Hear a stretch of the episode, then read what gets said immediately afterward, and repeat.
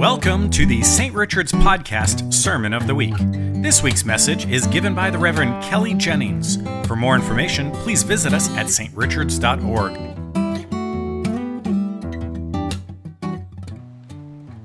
Morning, everyone. Happy Gaudete Sunday. Gaudete means rejoice, command form. We get a pink candle on the Advent wreath to mark this special Sunday, third Sunday in Advent. We are getting closer. As the children told me this morning, it is very close now. Christmas Day is close. Well, it's no surprise in our scripture readings that it's Rejoice Sunday. There are at least three places, four actually, maybe more, where we hear, see that word rejoice in our scripture readings this morning. Beginning with the Old Testament reading of Zephaniah, we hear, Sing aloud, O daughter Zion. Shout, O Israel. Rejoice and exult with all your heart, O daughter Jerusalem. This is a prophet telling the people of God that though they have had rough times, someone is coming to set their nation to rights, to restore them. These are old and beautiful words and still so comforting to the people of God. Right? Listen, this is a bit more from Zephaniah. The Lord has taken away the judgments against you, He has turned away your enemies. The King of Israel, the Lord, is in your midst. You shall fear disaster no more. On that day it shall be said to Jerusalem, Do not fear, O Zion. We hear that, do not fear, in the birth narrative of Jesus, too. Do not fear. Do not let your hands grow weak. The Lord your God is in your midst. Good stuff leading up to the incarnation, right? He in your midst, a warrior who gives victory. And then listen, he will rejoice over you. Who's doing the rejoicing? But the Lord rejoicing. Could you use some restoring this morning? The church is here to remind you that through baptism in Christ, this God is all about restoring not just Israel, but the whole world, all the people. And if you are need, in need of restoration today in whatever way, well, then you've got good news to remember that He's a God of restoration, of reconciliation. I found that in that phrase in Zephaniah, He will exult over you, the last line. The King James translators rendered it, He will joy over thee with singing. Isn't that a great phrase? He will joy over thee. Love that. God joys over us. So, what kind of victory do you need to see brought about in your life today? The second place we hear the word rejoice is in Paul's letter to the Philippians, and it is again in a command form rejoice, and more challengingly, Paul says that small word, always. Rejoice in the Lord always. Well, Paul is someone who knew stonings and survived them, beatings, imprisonments, many, wrote this letter from prison, a shipwreck, and he says still, rejoice always.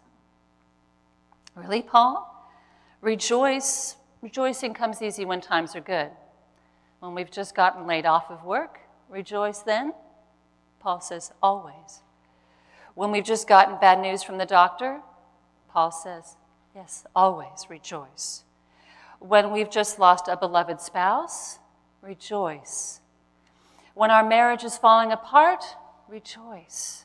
When our entire town has been decimated by a tornado, rejoice then. So surely Paul and others who fill our scripture with the word rejoice must mean something other than just put on a smile, right? Put on a happy face. That's not what rejoice means. So we're called on Rejoice Sunday to get a little more into that.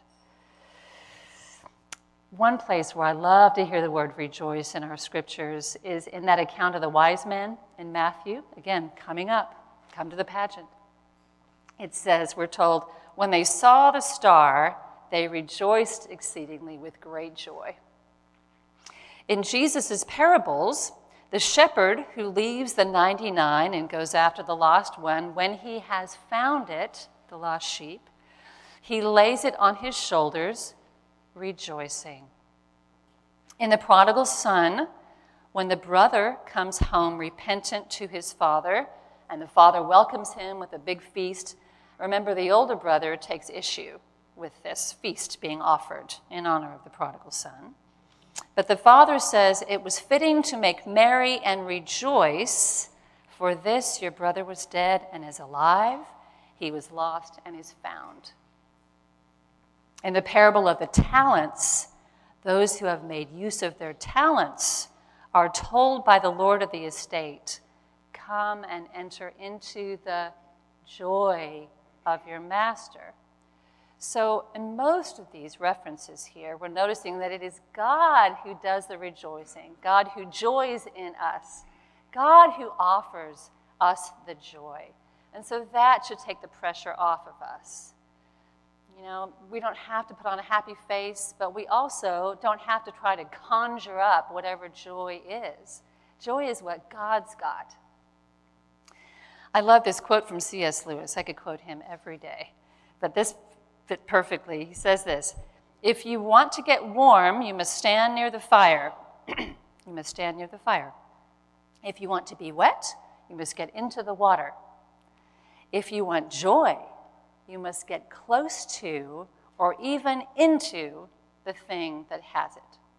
Isn't that nice? So, who has joy? The Lord. We hear that in Scripture.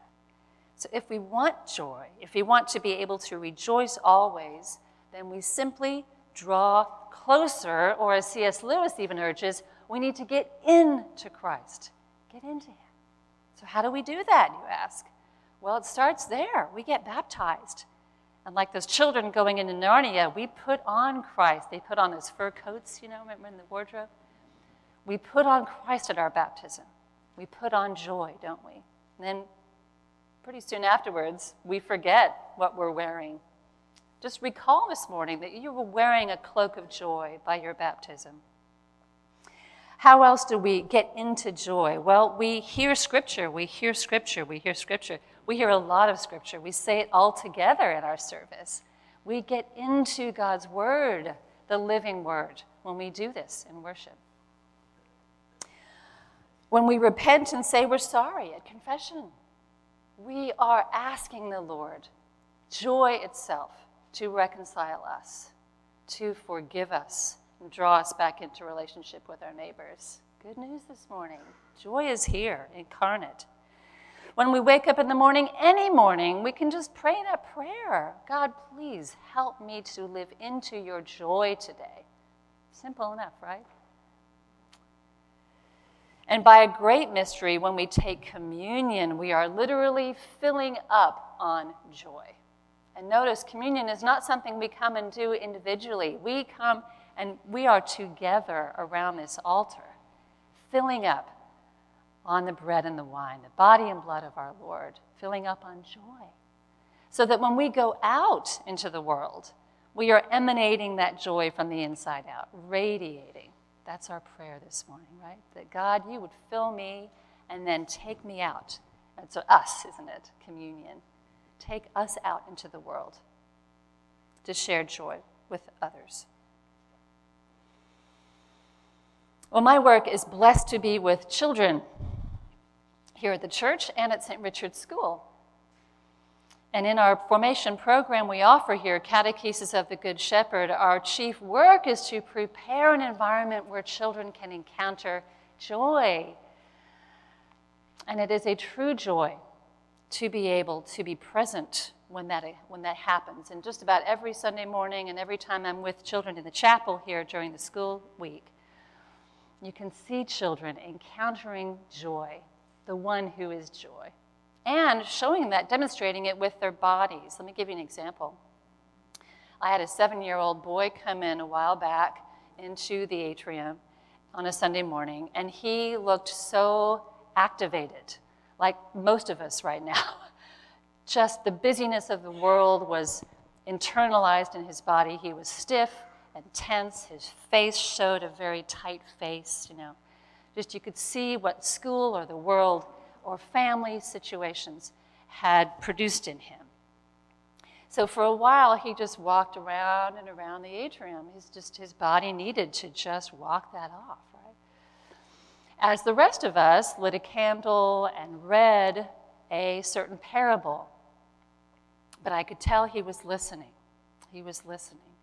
So we heard the parable of the man who finds treasure in a field, and in his joy, it says, he goes and sells everything and buys that field.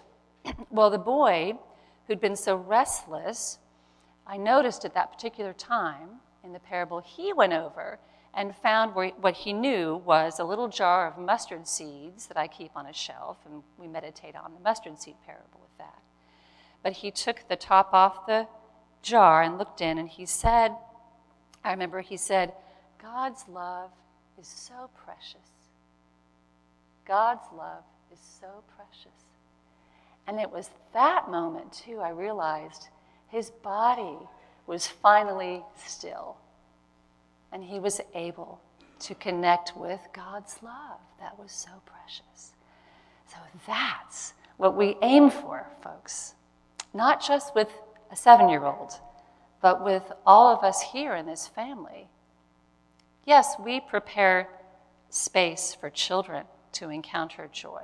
But we prepare this space too for children of all ages to find some stillness, to find some rest, and to encounter joy himself.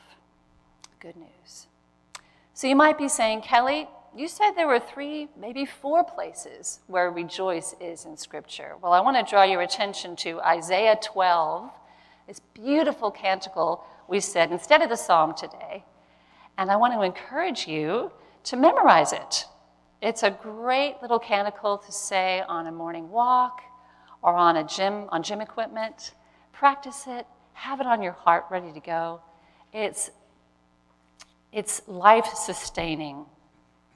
Ring out your joy, rejoice, it says, for the great one in the midst of you is the Holy One of Israel. Now, that should just give us a chill down our spine. The great one the, the great one in the midst of you, here, wherever you are, is the Holy One of Israel. It's to send a chill down our spines in a spiritual, joyful way that God is present with us. He is here, friends. Draw close to Him. You came here to draw close to someone. He is the one who said, I will be with you always, so rejoice. He is the one who said, I am the resurrection and the life, so rejoice. He is the one who lifted up the bread and the wine and said, This is my body and blood, so rejoice. He is the one who was nailed to a cross and died for his friends, so rejoice. He is the man, Jesus, who on the first Easter Sunday walked out of his grave rejoice. And Jesus is the one who ascended to the Father in heaven, and by a great mystery, through baptism and Holy Eucharist, we are now his body. Remember that joy emanating?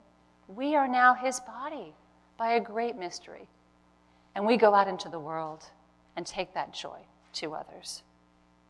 So rejoice, people of God, and enter into the joy of your Master. Amen. Thank you for tuning in. For service times or more information on St. Richard's, please visit strichards.org.